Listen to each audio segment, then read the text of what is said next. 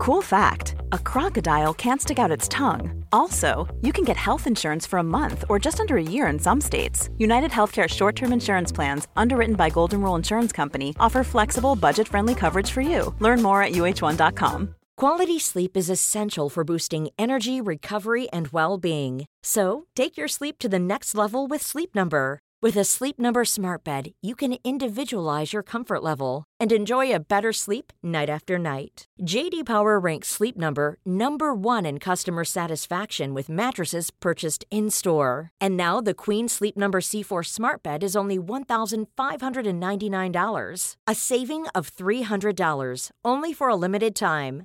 For JD Power 2023 award information, visit jdpower.com/awards. Only at Sleep Number stores or sleepnumber.com. As a mom, vegan of 20 years, and entrepreneur, I need a lot of energy. And I turn to Athletic Greens to help me out. Athletic Greens is part of the daily nutrition regimen for thousands of top performers, professional athletes, and health conscious go getters worldwide, including USA cycling and endurance athletes. So I knew I would trust them. It's developed from a complex blend of 75 vitamins, minerals, and whole food sourced ingredients.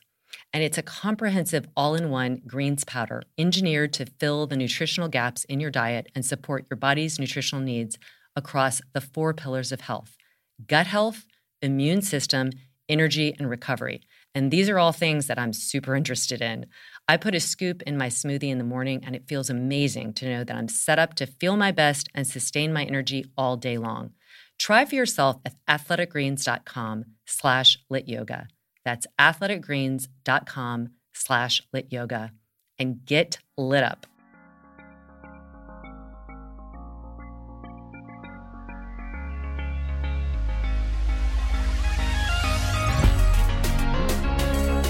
Good movement, and welcome to Redefining Yoga, a lit yoga podcast, which is designed to investigate all aspects of the modern evolution of yoga from my background as a physical therapist and lover of movement. My mission is to help everyone find freedom through smarter and safer movement patterns so together we can be uplifted, benefiting all beings. Welcome to Wednesday Q&A where you all ask the questions and we answer. I am joined by my wonderful friend, physical therapist, lit senior teacher extraordinaire, Kristen Williams. Hey. Also known as KB. So, Yes. KB, why don't you start us off with questions? We have a lot this week. We won't get to them all, but we will get to as many as we can. Do you have Julie's in front of you? Well, you know, I don't, but I'll start off with this one. Okay, and then and I- uh, I'll pull it up. I'll do Julie next. Yes. So this one is from, oh my gosh, where is her name? Hmm. Sorry, I don't have her name on here. It's a very long question. Okay. So I'll just read it and she'll know. Maybe I'll find it in here. Okay. Hi, Laura, Kristen. You're both so amazing. Thank you for your work and for giving your students the chance to ask questions. It's been almost a year since I started lit and I'm loving it. For the past couple months, I've been experiencing a pinching feeling in my lateral posterior right hip when doing modified side plank and half moon. It doesn't matter much if I kickstand. So that would be like turning the lower leg um, perpendicular. In half moon, I've tried turning my foot out a bit, but again, no significant change. I've always thought my right hip was stronger, but lately I'm wondering if I actually have more trouble engaging that glute. I've noticed that I seem to want to stick my butt out in side plank, sort of passively fall into that right, into that hip. And I'm not sure if this is my attempt to avoid the pinching or perhaps the reason the pinching started. I don't feel the pinching when I hip circle in down dog or dolphin, so perhaps it's only a problem when I am weight bearing. I haven't felt it in any other poses. So, my question in modified side plank, are you aggressively contracting the glute on the down leg, getting some hip extension? Any thoughts on what's happening, exercises, modifications, or problem solving ideas would be greatly appreciated. All right. Oh, and she says, I can still do the poses, but don't want to be inflaming my hip or perpetuating a bad habit I might be doing. Thanks again. You're the best. It's Amy. So, uh, do you want to start off?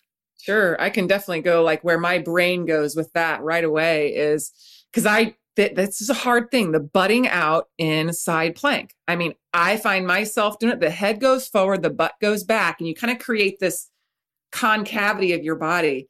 And where I find in order to reverse that, yes, there's some glute, but there's a lot of she's feeling it in her hip, but I'm not sure it's a hip thing because she's not feeling it. No matter how she moves her hip, it doesn't change. So I'm wondering if she is not engaging the obliques on that side to lift, not engaging her serratus or her lat to set into the scapula. I don't think it's the hip because she has said, I turn my hip this way, I turn hip. I mean, if she can't adjust it with a with a kickstand or with a half moon, I feel like it's not coming from there, although she's feeling it there. And we see this a lot where people where people will either be a little bit weak in their glute max so they don't get that hip extension and then able to lift in the side body to spread the demand across you know when you think about side plank think about any type and any plank period but uh, uh, specifically modified side plank side plank that's a huge demand that you're spreading across the entire side body. So the shoulder has to work, the hip has to work, the lateral abdominal core has to work. So the fact that she's feeling that in her posterolateral hip makes me wonder what's happening at that probably same side scapula and lateral abdominal core. I would really love to investigate that with her or just Amy, try it when you're in that side plank or Side plank would be easier because you can really get that, get that exaggerated lift. Laterally flex at your spine and draw the scapula down and see what happens. Are you able to decrease that tension across whatever soft tissue structure she might be getting into? That's where my brain immediately went because I've seen this a lot, especially since we've been you know working so much more through zoom i'm doing so much more observation i see what people are doing that I didn't catch as easily walking around a room and engaging. Now I'm just staring or moving with them. So, what's your thought with that, Laura? Oh, I, I totally agree. I, I don't think it's the the hip that's causing it. I think that because yeah, it's so funny. Modified side plank, side plank. You you think like you'd see one version and you see many versions. So the first thing I would do is always look at the actual structural lineup is your shoulder right over the wrist? Even if it's back a little bit, you aren't engaging well in the the scapula. You really need that shoulder almost to the point like sometimes I'll look at my videos and it looks like my shoulder is beyond my wrist because I'm just clicking that scapula so much. But that leverage that I'm getting by really connecting to the serratus to the obliques is it it uh, it becomes like it unweights everything below it you know? Mm-hmm. so if your position of your hand is really a little bit forward even even if you think your shoulder is over your wrist um, maybe try bringing it like the wrist even farther back so that you can feel until you feel because what's most important is the clicking. Yep. So you align your wrist to be able to do that the other thing all the things kristen said but i would really what is your chin doing like if your chin is drifting up at all, that's encouraging your ribs to flare. And a lot of people balance that way. They kind of take that, they get into the lat instead of the serratus, they push their ribs even a tiny, tiny amount. You really have to draw the chin in. Think of like pulling the pubic bone and chin together and then really firming the front ribs in place. You're not rounding, but you are not letting them project forward. Because when that the rib cage goes forward there's a tightening in that mid to lower back and that can translate into that hip. Because the the hip the knees on the ground so the hip is going to bear the load where someone else you know it's like if you look at a tent or some kind of construction and it's not centered one area is is light and the other areas are having to kind of try and hold their stakes so to speak so that's essentially where you're feeling it is in the hip. I, I, yeah, like Kristen said, I doubt it's fully because maybe your glute isn't working as well. But honestly, I think it's your abdominal core that's not working quite as well. And it might be just simply the setup. So the other thing to think about is are you really holding those transverse abdominals strong? Because they, and the lifting up of the pelvic contents, which is like a huge, a combination of pelvic floor and abdominal wall, giving support to the spine. Because if you're sinking into your hip, you're probably not supporting the spine as well either. So those are a lot of things to think about. But A, look at your setup film yourself. I we we say this all the time to our teacher trainees like film yourself because you don't know where you're kind of sinking. You might feel like, "Oh, I need to engage my glute more." But engaging your glute more if that's not helping then then that's not the issue. It's it's like one kind of um, stake in the ground, but the rest of it is not are not doing their parts. So yep. great question. You're not alone. Who would think modified side plank would be such a beast? And it really is because really, really? It, it summons the proximal muscles. So proximal muscles, for those of you who aren't quite sure, like it is the muscles that are closest to the bones and they need to be stabilized so that you can balance well, so that you can move well, so you can hold your center well. And there's a lot of ways where we cannot do that. Sticking out your chin, sticking out your ribs, you know, sticking not connect. Yeah. Yep. Well, and we don't even realize it because it's so easy to sink into our passive structures.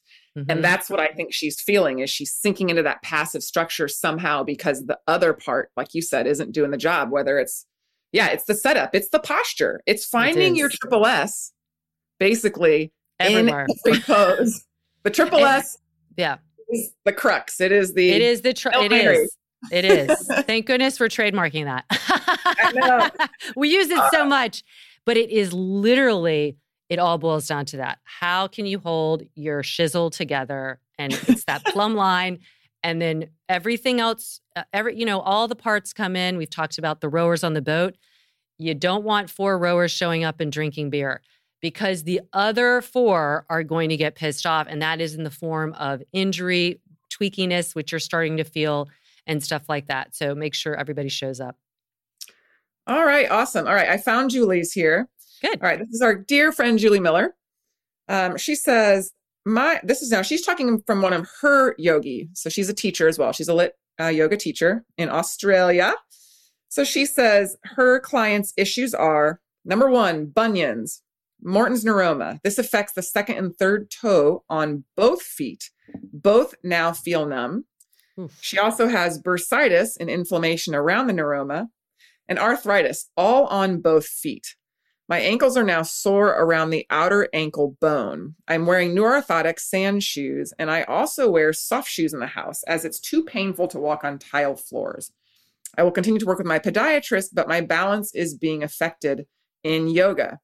Thank you. I would appreciate any tips or ideas on how to manage these problems. By the way she's purchasing correct toes as as julie sent that. So we know she's getting correct toes. She's having some issues. What is wow. what's the first thing that pops in your brain with that? Uh, the first thing that pops in my brain is wow because you know this is our contact point with the ground that and energy from the ground that comes up and that that stimulates the muscle contraction that stimulates us to be able to hold ourselves well. So yeah, her balance, her center of mass has got to be affected. Yes, you got correct toes or you're getting correct toes. That's a great start. And I actually think they're easier to adapt to than sometimes these podi- podiatrists like correct, you know, orthotics and stuff because they're it's it's manageable. They're just trying to spread your toes out. But in spreading the toes out, you're going to feel more of the distributed pressure through the metatarsal heads hopefully that'll take uh, some of that pressure out of the, the neuroma. You know, I would recommend because if this has happened, there's a lot of other things up the chain that are also probably, you know, malfunctioning, so to speak. So I would not, and I'm sure this woman sounds like she or a man sounds like it's not the issue, but I would really not give up doing a, you know, a lit program, but focus a lot on the ground. What can you do there? Get the stability, the mobility, the hips, uh, the core integration, work the other parts that are going to help those poor little feet out. Because the fact that you're feeling this in the outer ankles means you're probably trying to unweight your, you know, first and second metatarsal heads and roll. That's because you don't want to feel that pain from the Morton's neuroma. It is a pain. The other thing I would recommend is something that I've really, I, I really do believe in now, which is this Ted's brain cream, um, pain cream. I interviewed him on a podcast. If you haven't listened to it, it's coming. It's coming out by the time this co- comes out. It should be out. This was developed by a neuroscientist, and what it really helps with is these particular issues: bursitis, uh, arthritis, any kind of nerve type things that is is giving a where your pain responses are on high. Because the theory is that your brain response you know pain is a is is an output. It's it's an interpretation of signals that are given into the brain and then they come out. And when you have something like this it's it's like that area of the brain is at it kind of almost um, gets in overdrive. It's like the circuits are overdriving and it isn't to say, so what you're experiencing is real. It's just that your brain's response to it is heightened and it doesn't settle down. And so, what the um, brain cream does, and he would say it much more eloquently, so listen to that, is essentially is ba- basically like chilling out that part of the brain. So, it's not going into the area of the pain, it's actually going into the interpretation of the pain, brain pain. So, I personally have been using this on a very, very old tweaky area that doesn't tend to bother me, except like if I go for a run or I run a few steps, it's like I'll feel it. This is an injury. This is like right by my SI joint. I mean, this is like 20 years old from doing a lot of, you know, probably back bends the wrong way or whatever. And from landing from a jump and it kind of jarred that and then running on it. I just, it's just like an area that is my hot spot. Well, I've been putting this on there. And I don't feel it when I'm doing yoga. And like there's points where I would be doing yoga and it's like I feel it. It doesn't feel like pain. I just want to be clear. It's just an awareness like, oh, that's where an old injury was. You know, it's like that history that's written in here. Well, I've been using that on there. And I mean, this again is not a commercial. I'm telling you, it fucking works. It's crazy. so the point is, there's I would do multi-prong approach when you have something like this because the fur it sounds like she really wants to continue doing yoga. I would try that Ted's brain cream out. It is so reasonably priced. You can get it on Amazon and rub it in that area multiple times a day. In addition to spreading the toes, in addition to working on your core and proximal um, stuff. And yeah, see what happens. KB.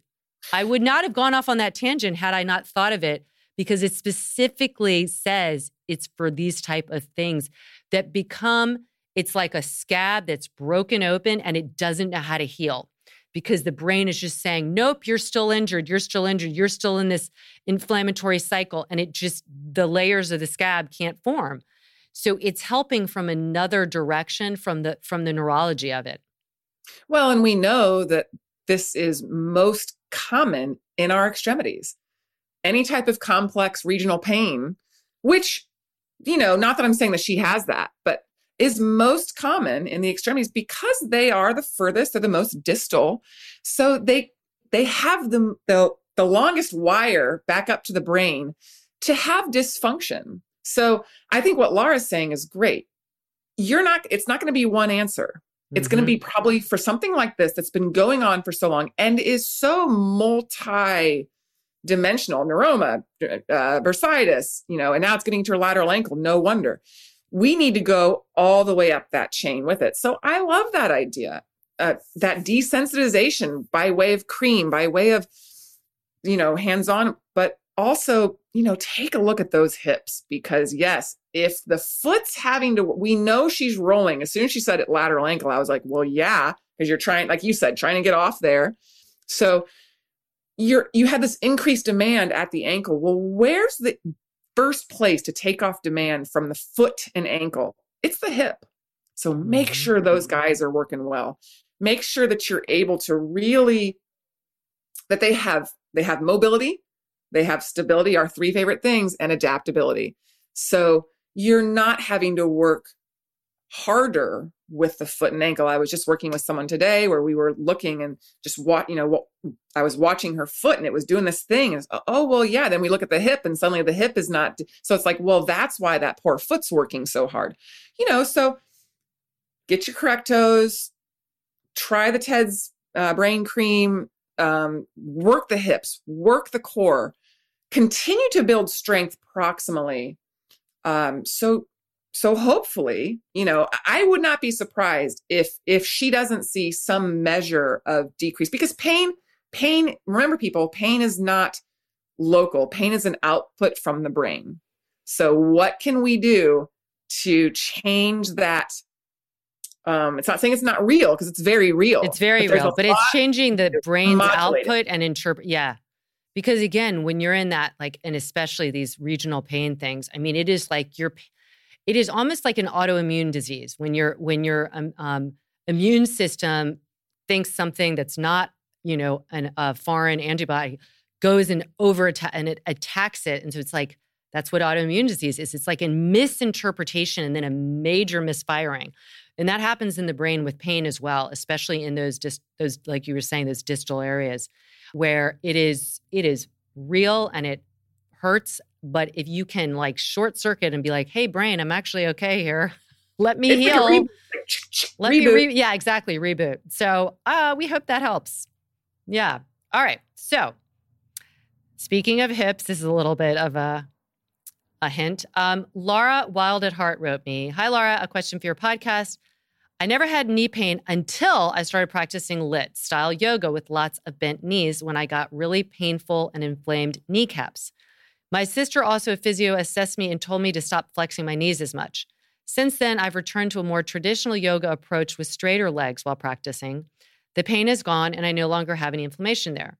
I've also stopped practicing goddess pose altogether because my knees turn inward naturally, and goddess pose massively exacerbated this. My question is Is this something that I'm doing wrong or could be done better when I flex my knees, or is it simply that my body suits straighter legs more? Thank you in advance. I absolutely love Lit, your philosophy and teaching, and I'm saving to eventually do your teacher training. Woo! Okay.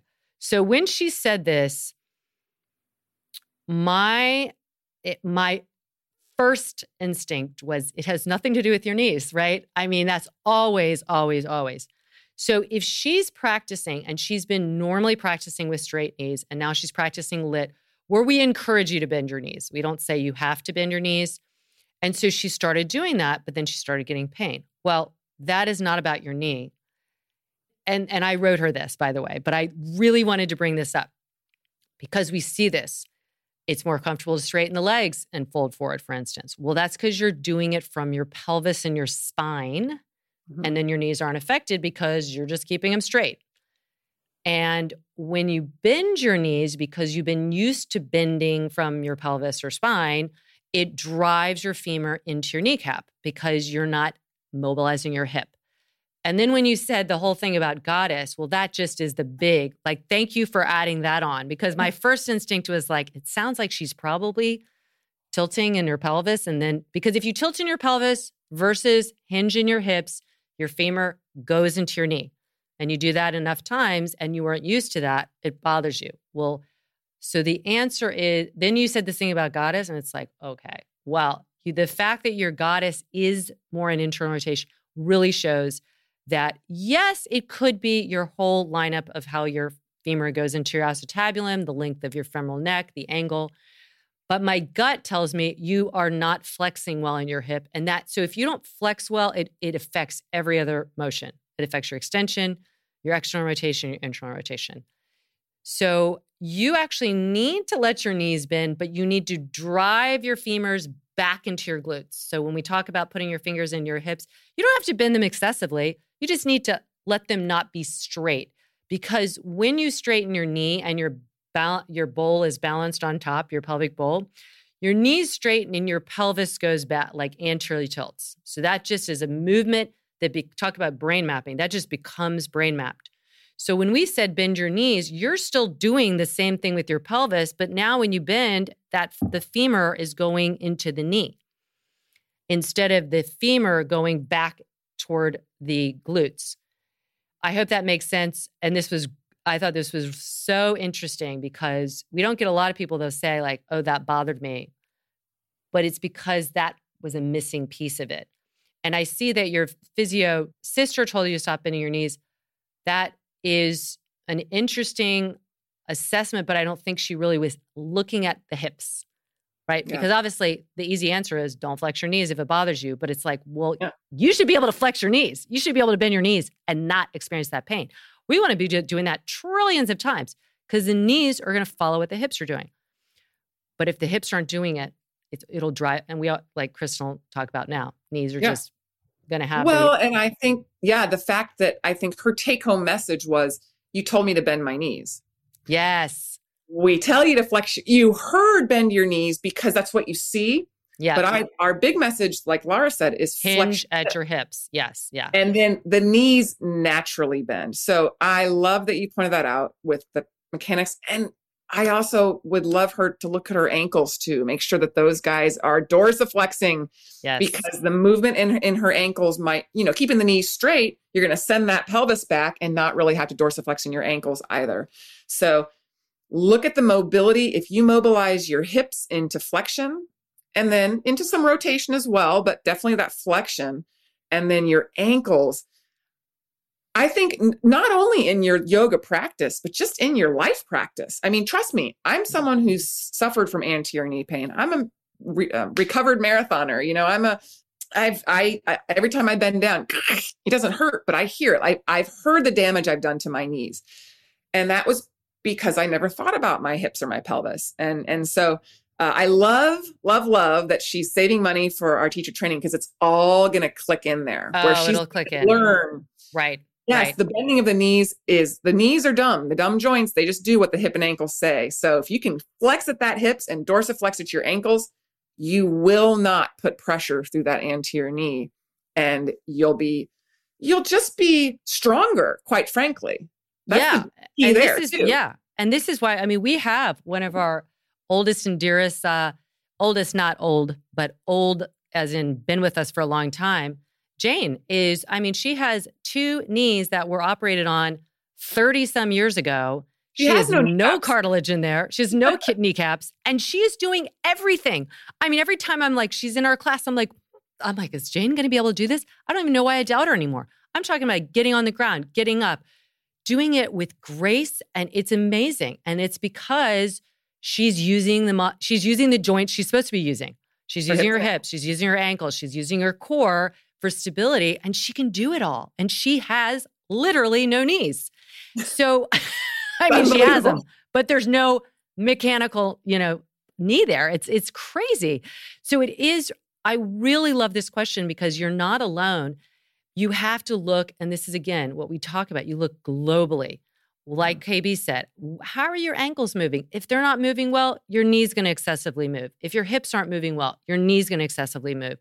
So uh, I loved your question. I hope this makes sense. And you can always, and we look forward to having you in a training soon. So, all right, this was a great uh, set of questions. As always, we're running out of time. We've got more to come. You can always write us on Instagram, lara.hyman or kbwilliams99, and or send an email at support at lityoga.com. Any way you'd like to have us answer your questions, we hope we do them justice. Thank you so much, my darling. You're Love- welcome. I love, you. too. Right. And as always, Okay. we are pulling for you. Woo.